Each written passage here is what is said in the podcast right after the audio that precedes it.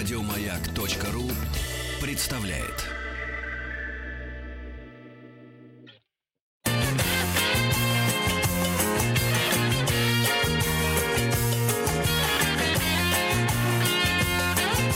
Вахтанг Махарадзе и Павел. Братья Орловы, их было пять э, братьев, они оказали большое влияние на историю Российской империи. Это и Чесменская битва, и новая порода лошадей, и многое другое. О братьях Орловых мы сегодня поговорим с доцентом кафедры всеобщей истории РГГУ, кандидатом исторических наук Романом Валерьевичем Зарапиным. Роман Валерьевич, здравствуйте. Здравствуйте. Добрый день. А, Роман Валерьевич, ну, а, конечно, ключевая фигура среди братьев и наиболее известная – это Григорий Орлов, военный, а, который принимал участие в войнах, был ранен. А каким был Григорий человеком? Ну, вообще, о них как о людях мы знаем не так много, потому что как фигуры публичные, э, в частной жизни они не были настолько известны. Э, на самом деле он был очень ярким человеком, насколько мы можем судить, и даже если бы не произошло в этой истории с его участием в воцарении Екатерины II, он наверняка остался бы в памяти русского общества. Но на самом деле с личностной точки зрения нельзя сказать, что человек был как-то особенно счастлив. У него не заладилась личная жизнь. Екатерина II долгое время его не отпускала. Когда отпустил, он женился на своей двоюродной сестре, которая была намного моложе его. Но та быстро умерла от чехотки, и, как утверждали современники, Григорий Григорьевич помешался и превратился практически в ребенка. Он пережил ее меньше, чем на два года. Роман Валерьевич, а вот Григорий Григорьевич э, воевал, а Петр III отказывался от русских завоеваний в этой войне и заключил да, мирный договор с Пруссией. А какую реакцию это вызвало у самого Григория Орлова и его окружения, нам известно?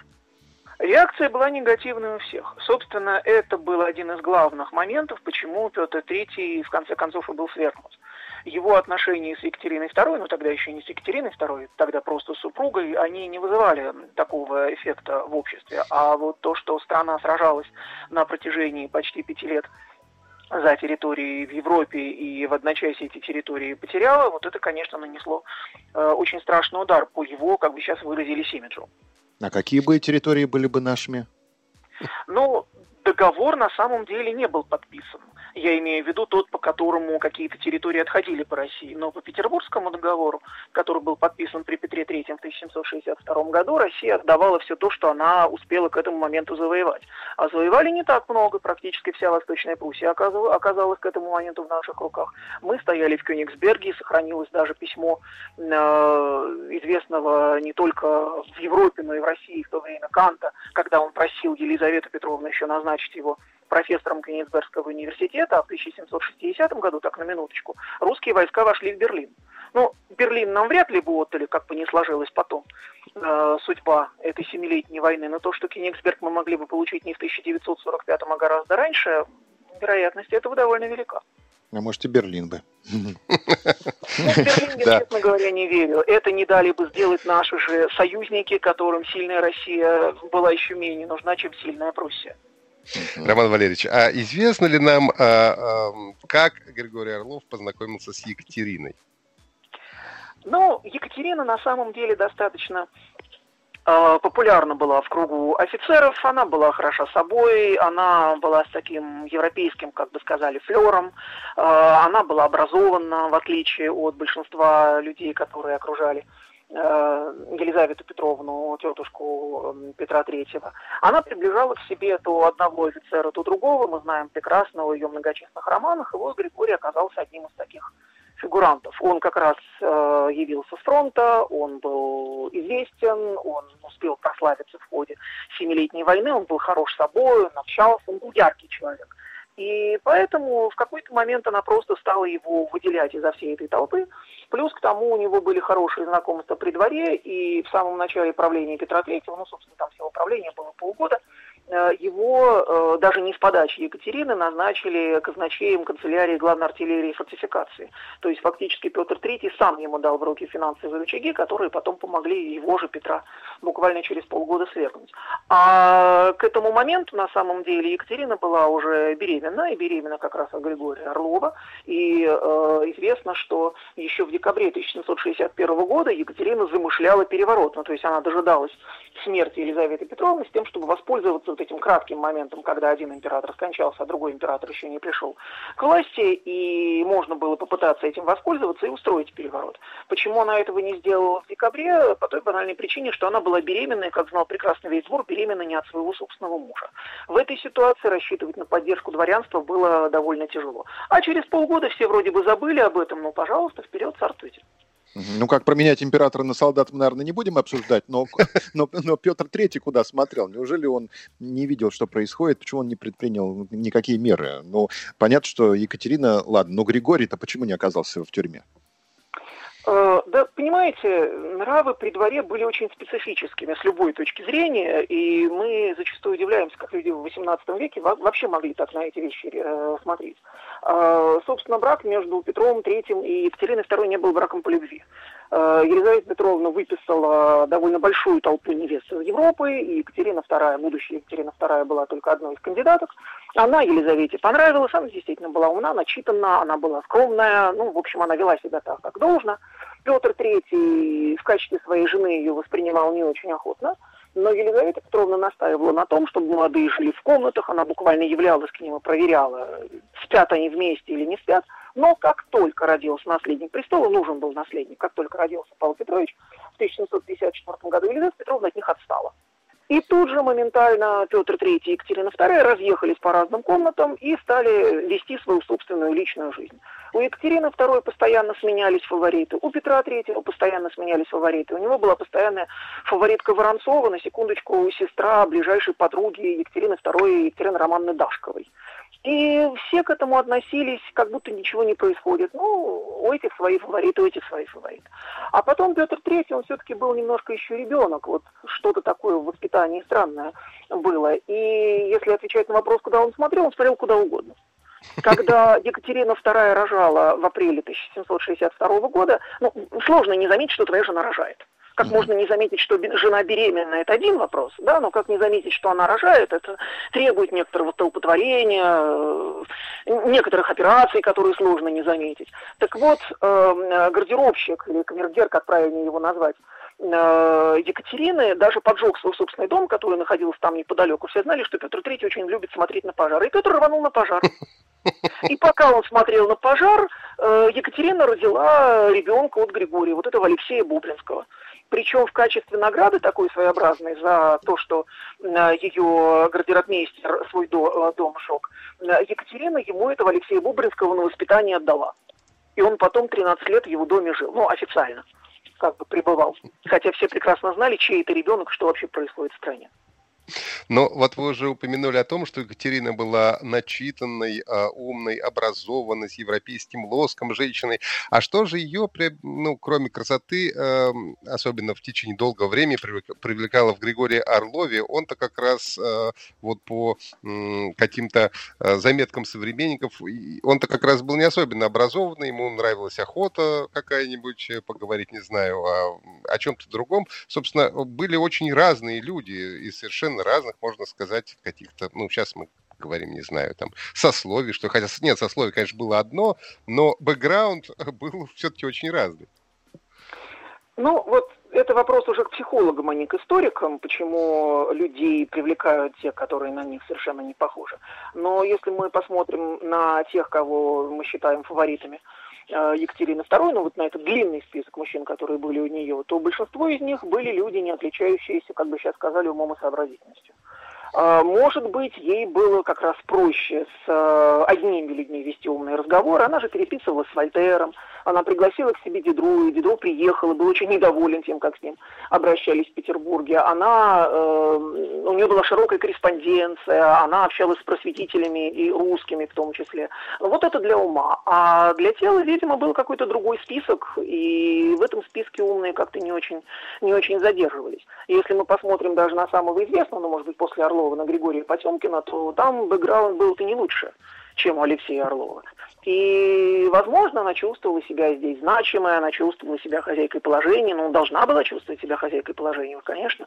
А потом насчет быстрого охлаждения ее к Орлову нет однозначного а, мнения. Она сначала даже собиралась выйти за него замуж. И известно, что в 1963 году, то есть буквально года не прошло с момента ее восшествия на престол, э, она начала поднимать вопрос, а как отнесется общество, если она вдруг станет женой Григория Орлова. Она думала, что тут Европа. Но тут Россия, тут к этому отнеслись не очень хорошо, был устроен заговор, так называемый заговор хитрово, когда всех Орловых э, вообще ну, собирались убить, если вдруг Екатерина выйдет замуж. Э, заговор не состоялся, хитрово быстренько отправили в его деревню, но Екатерина дури с головы выбросила. Ну, как потом выяснилось, не до конца, поскольку список мужчин-то был очень длинный, но, во всяком случае, официальных матримониальных планов она уже больше не имела. А известно ли, э, как братья, а их было ведь пять братьев Орловых, они каким-то образом тоже принимали участие вот в этом перевороте? Или это Григорий в основном здесь был, так сказать, зачинателем этой идеи, этой истории?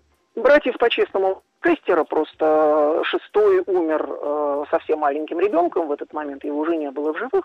Главную роль играли Григорий Алексей.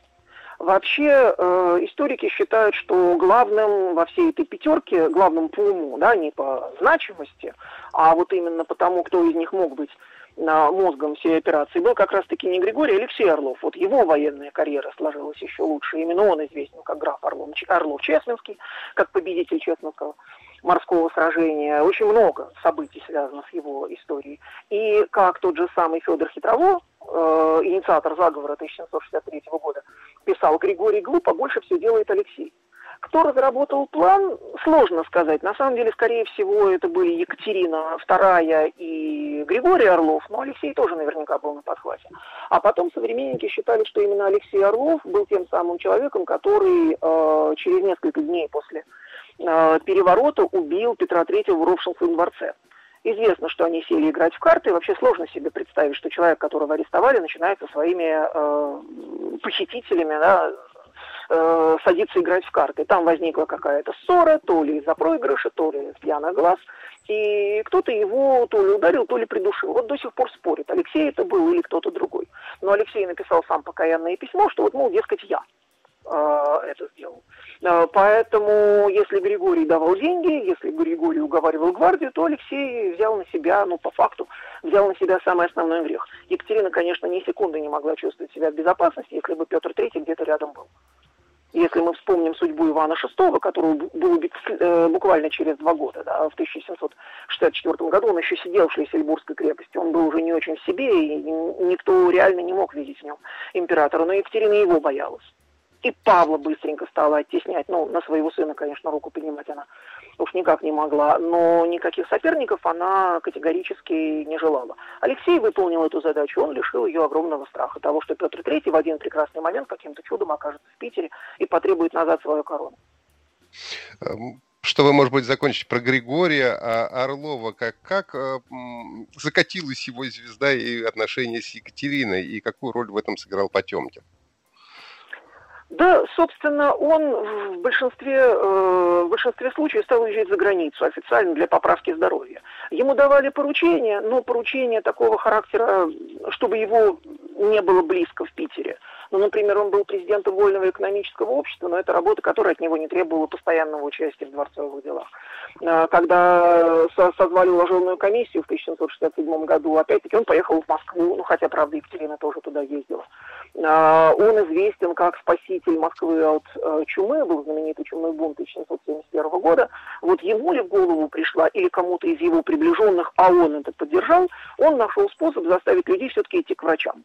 В чем опасность таких эпидемий? В том, что э, никто не знает, да, кто сейчас болен. То есть, если люди не обращаются за медицинской помощью, они как бы всеми окружающими считаются здоровыми. Надо, чтобы люди пошли к врачу, чтобы врачи их забрали в специальную больницу, и там бы они хотя бы не заражали других. Что придумал Орлов или кто-то из его окружения? Он придумал очень простую вещь. Всем, кто выздоравливает от чумы, дают деньги женатым 10 рублей, не женатым 5 рублей. И люди, которые категорически не хотели к врачам за помощью обращаться, а какой смысл? Они все равно типа не лечат, как рассуждали люди 18 века. Они побежали в больницы.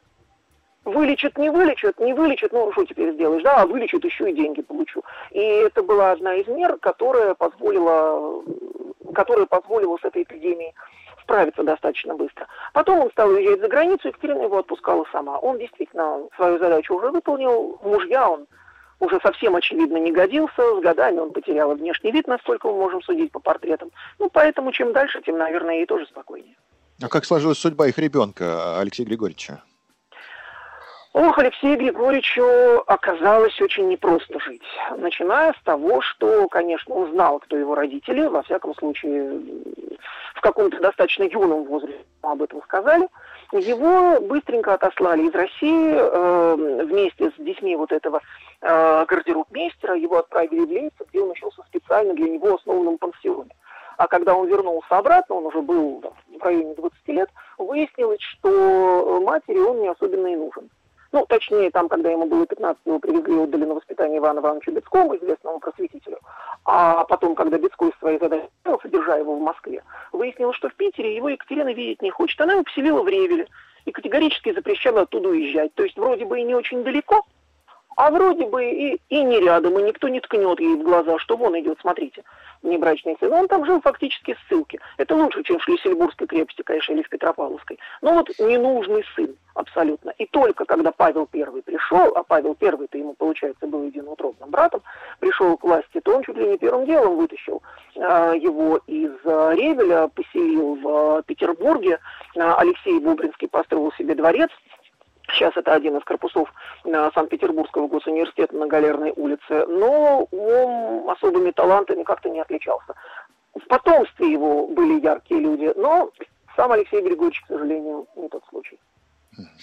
Давайте поговорим немного все-таки про Алексея Орлова, вот чем он отличился в Чесменском сражении и э, чем потом он стал еще знаменит для России. Ну вот он вывозил вроде княжну Тараканову в Россию по заданию. Да, да?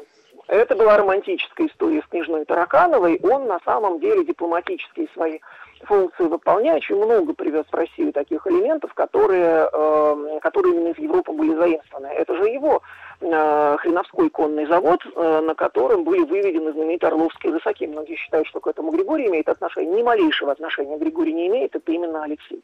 А когда э, в Европе, ну точнее во Франции и Италии появилась та самая княжна Владимирская, как она себя называла, и как один из писателей потом ее уже стал называть княжной Таракановой, он был отправлен туда для того, чтобы авантюристку нейтрализовать. Он приехал, влюбил ее в себя, судя по портретам, он тоже был весьма неплох собой. Он обманом заманил ее на корабль, и в какой-то момент она осознала, что корабль, представьте себе, плывет. Причем э, степень его э, обаяния была такой, что княжна Тараканова, давайте уж так ее называть, поверила, что его арестовали вместе с нею, что их обоих везут в Россию, несмотря на то, что он был не просто участником, да, он был инициатором вот этой операции по похищению княжной Таракановой. Мы, к сожалению, не знаем, кто она такая, но судя по тому, что Алексей нам такой информации не оставил, ему было абсолютно все равно. Ему сказали привести девицу, он привез девицу. Что с ней будет потом, что будет происходить, абсолютно неважно. И, кстати говоря, мода на цыган, которая у нас в XIX веке распространилась, мы помним хотя бы по пьесам э, Островского, это тоже привез э, Алексей он привез цыганский хор э, в Петербург, и он почему-то стал невероятно моден и популярен, и мода пошла. И действительно, в 19 начало 20 века вот эта мода именно благодаря Алексею Орлову у нас в стране существовала. Буквально полторы минуты у нас остается. Чем э, известны э, остальные братья? Что они сделали для России? Но Федор, четвертый брат, э, построил имение нескучное и пейзажный парк, который при этом имении был разбит, он ныне нескучный сад, известное место отдыха в Москве. А самый младший Владимир, который прожил почти 90 лет, основал имение Отрада. Оно, к сожалению, сейчас находится в руинированном виде, но, тем не менее, тоже такой важный памятник зодчества на рубежа 18-19 веков. Между прочим, Алексея Бубринского тоже потомки были значимые. Например, э, его сын и, соответственно, внук э, Орлова Григорий и Екатерина основал первый в России сахарный завод который стал производить сахар в промышленных масштабах. А прапраправнучка, страшно сказать, Софья Алексеевна, она была дама уникальной судьбы, она была одной из первых в России женщин-авиаторов, потом эмигрировала во Францию, во Франции работала водителем такси, приезжала в Советский Союз, тогда еще Советскую Россию, вызволять мужа из тюрьмы, а ее дочку уже, пра -пра -пра правнучку, называли красной генгиней, она в эмиграции в коммунистическую партию вступила. Класс. Вот так переплетается. Мы даже еще не поговорили про а, Академию наук, а, которую, на должности директора который был Владимир Орлов. Вот. Задел тоже на наверняка, будущее сделали. Да, задел на будущее. Наверняка тоже а, на этой должности сумел сделать там немало. Большое спасибо. Мы говорим о Роману Валерьевичу Зарапину, доценту кафедры всеобщей истории РГГУ, кандидату исторических наук. Напомню, что сегодня мы говорили о братьях Орловых и о вкладе, который они а, сделали для России. Большое вам спасибо за интересный рассказ и надеемся до новых встреч. Всего доброго. Спасибо. До свидания. Еще больше подкастов на радиомаяк.ру